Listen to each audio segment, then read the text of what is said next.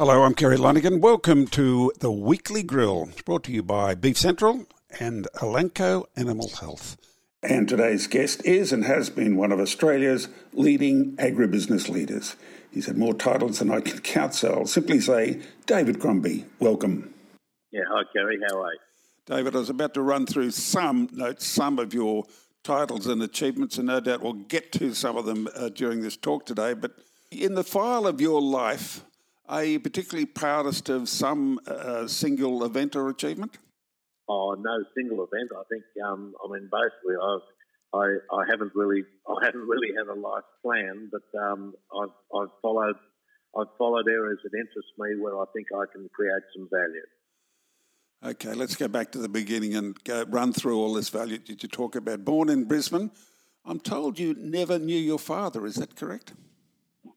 No, I, I was I was actually born in Sydney, um, but my, my father my father was uh, my father was in the Air Force. He, he served overseas for most of the war. He came back to Australia after uh, having a, having well, he, he earned a DSO and a DFC as a as a pilot, and uh, came back to Australia as a uh, as flying instructor at Williamtown and was killed in an accident uh, several months after the end of the war. So I was about I was about 14 months old and uh, never knew him.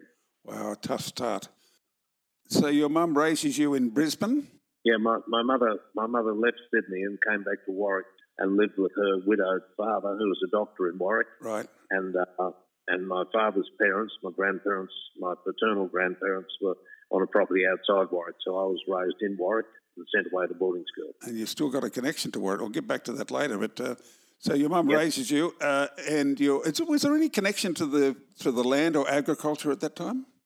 Oh, certainly. I mean, my, my paternal grandparents had had a property out. They were down from Longreach. They had a property at uh, a property outside Warwick, and I spent a lot of time out there with them. Now, school at Churchie, and then to the University of Queensland, and you were more than a handy rugby player. Tell us about your rugby career in the early days, at least. Oh well, uh, yeah. I mean, I, I enjoyed rugby, and uh, I played with University Club, and um, I played for Queensland and went went to New Zealand with the Wallabies. But uh, no, that was um, my my primary activity. My secondary activity was getting a degree. But uh, sometimes those two collided. So in rugby, tell, tell us about some of your well-known state and uh, teammates then, and perhaps those who even played for the Wallabies. Yeah, we were look. We were very we were very fortunate at the University Club. I mean, our club captain was was Dick Marks and uh, Jules Guerassimoff, and Dick tended to sort of uh, switch roles, but they were, they were they were club captains, and I was lucky to play with some very good players. When Richard Trivett, who I was at school with, who, who became a Wallaby, and uh, and and my business partner, and and a, and a number of others. I mean, there were Bruce Brown and uh, Ross Teitzel, and uh, there, there were just a number of a number of very good players at the University Club, and we were, we were a pretty successful club at the time, which was which was enjoyable the interstate games was the New South Wales Queensland rivalry there then as it is today?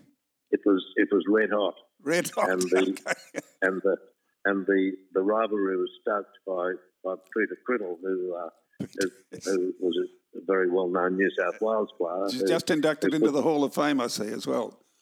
Yeah, he, he put he put the argument forward that they should discontinue the interstate series because Queensland wasn't good enough. well, that that certainly fired us up. So you never made it to the Australian team, probably in New South Wales. Plotter, who stopped you from being a Wallaby in that hooker position? Yeah, yeah. I mean, Peter Johnson was the incumbent, and he was a very well established and, and a, a, wonderful player. Um, I went to New Zealand with the Wallabies uh, for the Jubilee Test at Wellington, and uh, but uh, reserves couldn't run on in those days, very unlike today. So, of course, they were amateur days. So you uh, you're armed with an economics degree. You joined up with one of the biggest names in Australian agribusiness, Sir William Gunn. That would have been in your early 20s, I assume? Yes, Kerry. Um, yes, I, I, I, mean, in those days, there were, there were plenty of jobs available. And um, I was very fortunate. Sir William offered me an opportunity to join him in his management activities in Northern Australia. And um, I, I, I, joined up with, with a number of other young guys, including Richard Trivett and Ian Lewis and a number of others.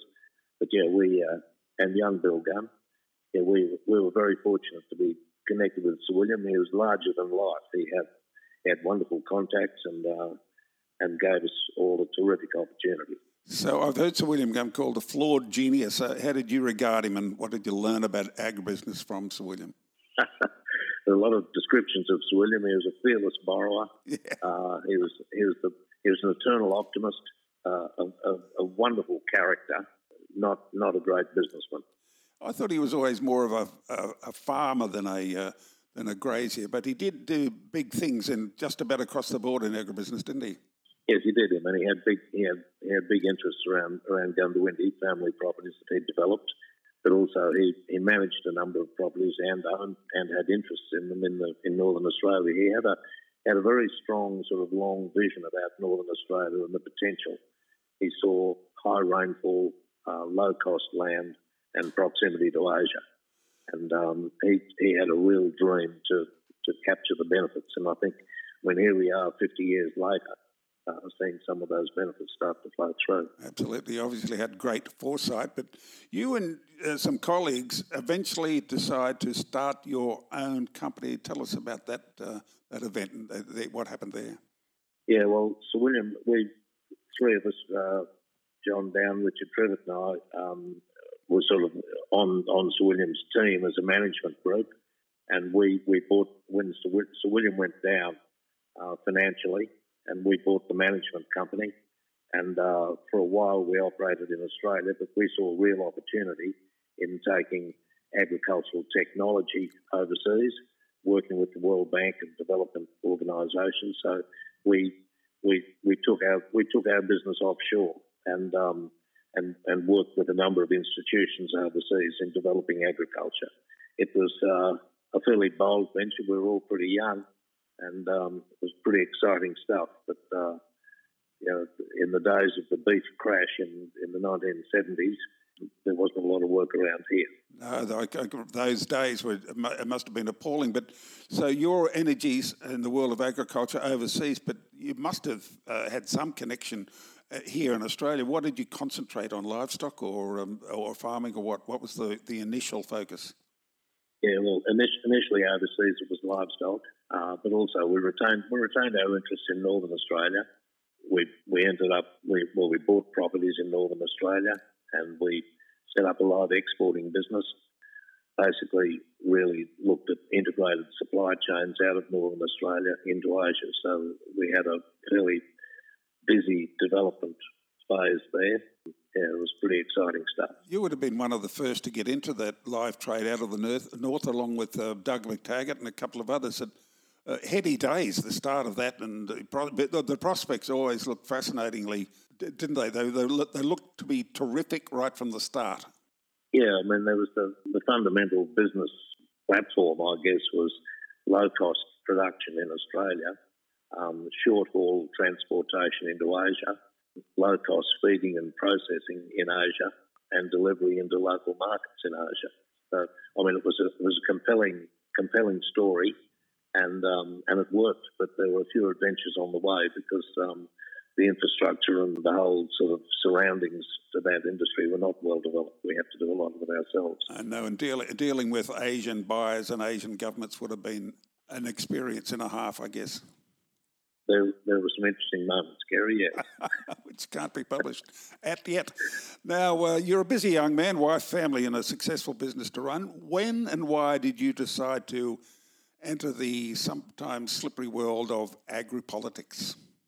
Well, I mean, fast fast forward, our management company expanded and developed, and we um, we got beyond agriculture. We were looking at actually working as project managers, which meant that the the technical disciplines weren't all that important. We we got into into health projects, into rural, rural development uh, type projects. So GRM was the company, and um, basically it expanded, and it expanded to the point where we really needed new capital, and we we sold an interest.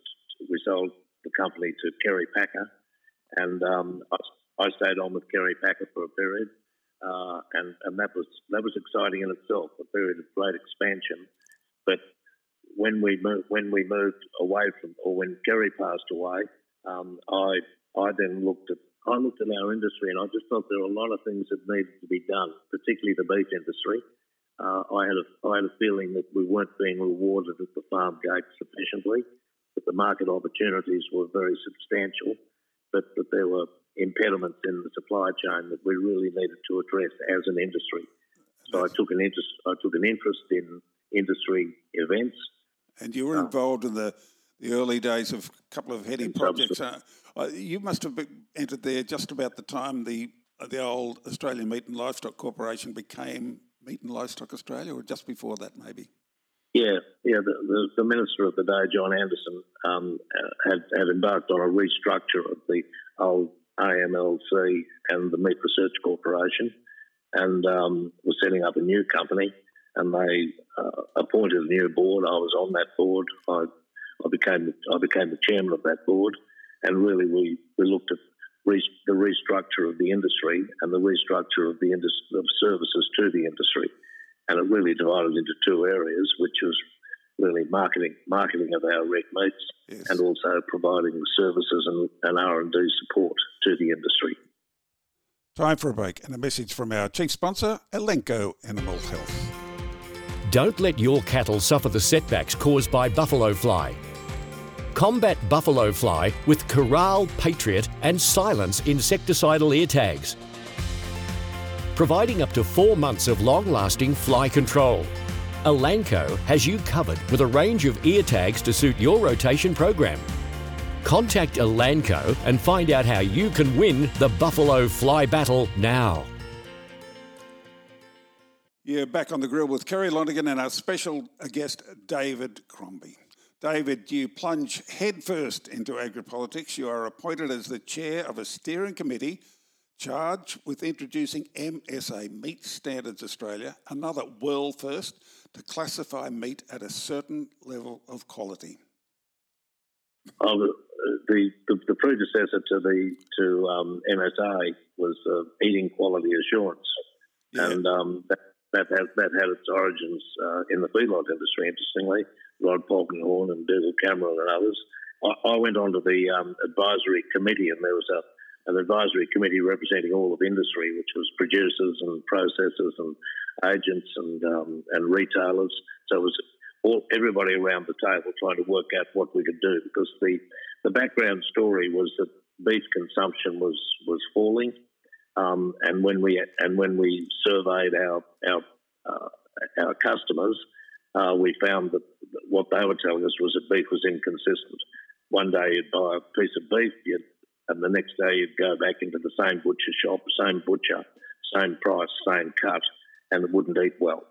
So obviously, when a, uh, a meal decision came up, if it was an important meal, you, you'd, you'd, you'd, go to something that was more consistent. So the, the criticism of our industry was that the product wasn't good enough, and we thought, well, how do we how do we manage that?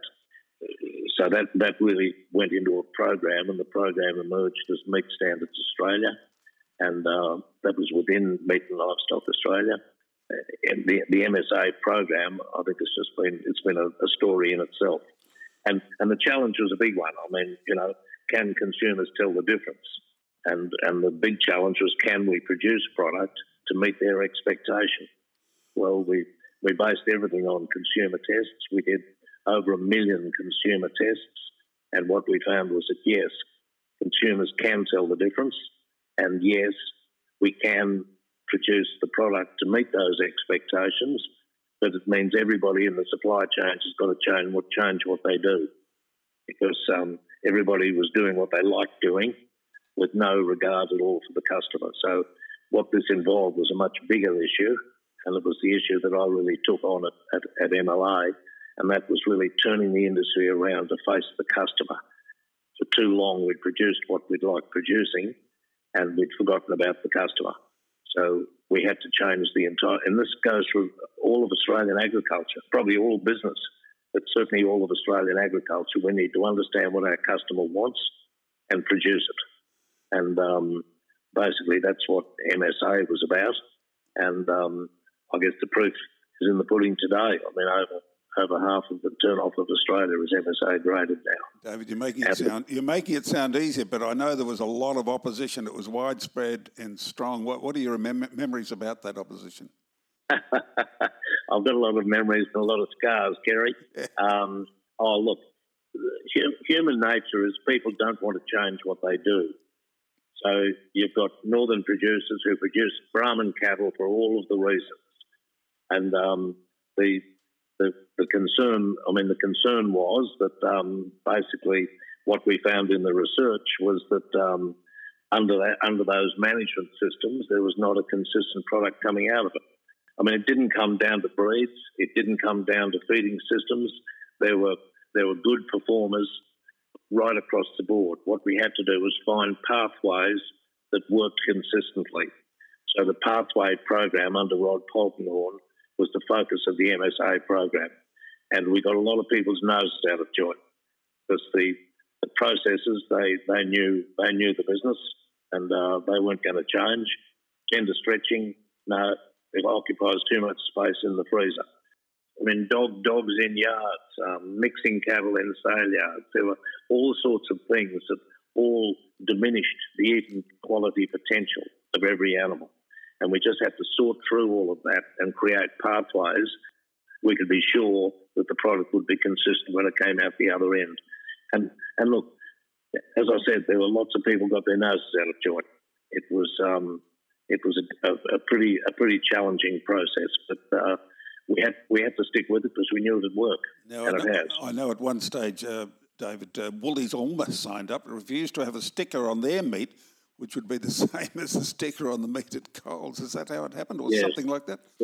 Yeah, well, this was part of it. I mean, we had we had all the big retailers around the table. Well, none of them spoke because they didn't want to give away any secrets to the others, and um, and all of them came to us independently and said, we'll use the MSA sticker in the MSA process, provided you don't give it to them. Well, you know, it was a it was an industry process and an industry program and funded by industry. So there was no way we could give anybody a, a, a, a, free ride on that. It had to be right across industry. So yeah, it was it was difficult. And I mean, you know, difficult in I mean restaurateurs and and um, I mean menus. You know, how do you how do you describe how you want the cut?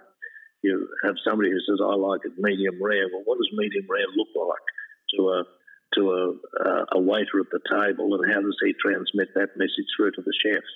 And how does the chef cook it on a on a stove top that's got variable temperatures with meat that's variable thicknesses? Everything was predicated against delivering consistent quality. So we had to have standards right through the supply chain. Everybody had to be accountable to the customer, and um, yeah, that was a that was a seismic shift for industry. And you had to sell that story. I know from where I was sitting back then. You went public almost in your position, deliberately wearing this uh, big hat to publicise and promote the healthy aspects of red meat. Did you see that as a mission that went hand in hand with the, the MSA program? Yeah, absolutely, absolutely. I mean, this was. I mean, you asked earlier why uh, why I got involved in industry affairs. Well, this to me was, I mean, MSA really brought it all together. It was turning the industry around to face the customer and respond to what the customer wanted. That was the only way we could stay in business. It was the only way we could capture capture uh, beneficial pricing.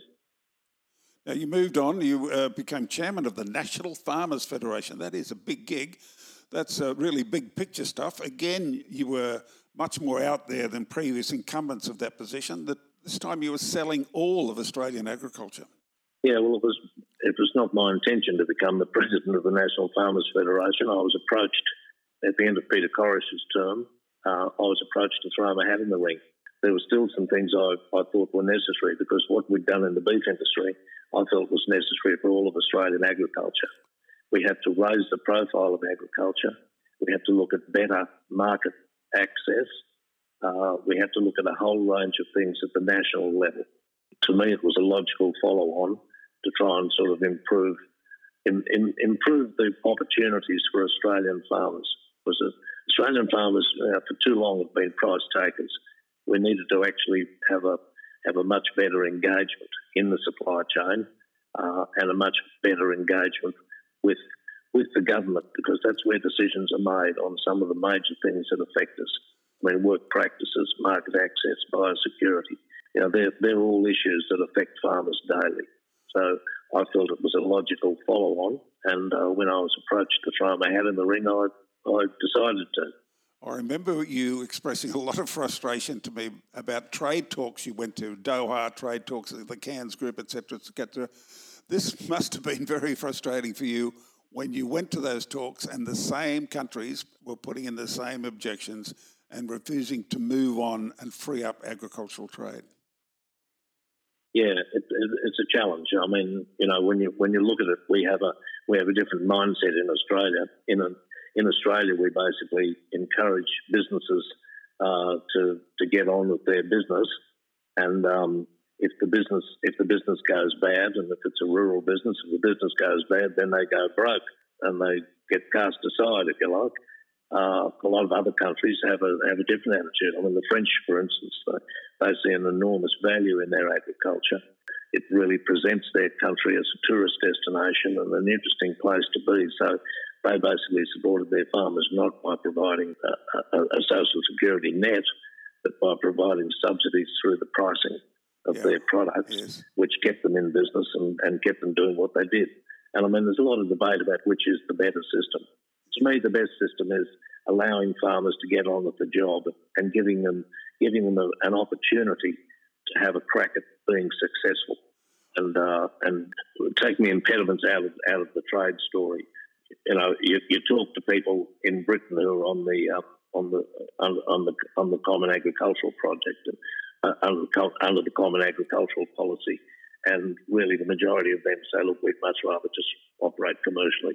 Yes, I, I think the people, Australians, will be amazed at the, the volume and, uh, of subsidies available to farmers in Europe and also in the United States and also in most other countries compared to what Australians get. Now, I'm, I'm moving on to trade. I've just appointed you as a special trade commissioner to negotiate to solve the China imbroglio, David. Uh, just uh, do that at the weekend if you can. How do you start? Yep, I'll be happy to take that on. Seriously, how do you start fixing this? Do you, is it wait and see, or do we have a, a massive picture to unwind and start again on, or is it uh, or is it now unfixable? Oh, look, it's it's, a, it's very complicated. I mean, it's so often that politics and policy collide, and I, I found I found that in Canberra. I mean, it isn't good policy doesn't always get up if it uh, if it crosses across politics. And uh, I think the whole China trade thing is um, is all about politics. I think that you know China China I think would be would, would be very happy to import anything from Australia, and they do. Uh, the big difference is that they they they really they desperately need iron ore, so there's no problem there. They can get by without beef. Yes, it's it's odd, isn't it? The the, the China imbroglio and the big sufferers are the farmers and graziers of Australia. Uh, another deal where regional and rural Australia are suffering. The zero carbon emissions target. It's a huge burden for uh, for farmers and graziers. Any sage yeah, advice for for this uh, for the road ahead? Yeah, look, it's a. I mean, Australian farmers have been carrying have been carrying the can for for Australia's pronouncements at, at all of these world forums. I mean, we're, we're bragging about the fact that we've managed our carbon better than anybody else. Well, who's done it? It's been Australian farmers. They've carried the load. Uh, to me, to me, the, the whole climate change debate it's just created an, an enormous divide in our community between the believers and the deniers. And um, I just think a much better debate would be talking about the fact that climate is changing. Climate is always changing. Everybody would agree to that. So, I mean, my feeling would be why, why don't we centre the debate on on the extent to which it's changing? Uh, are there anthropogenic causes? Uh, is there anything we can do about it? Uh, and is there anything we can do about it that, that fairly spreads across the entire community?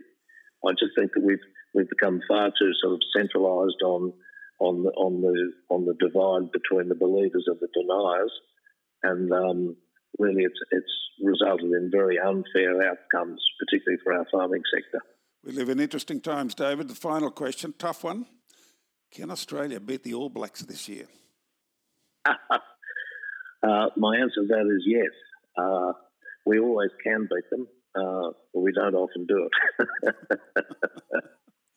David, uh, great to talk to you again. I'll see you at the rugby time sometime, I'm sure.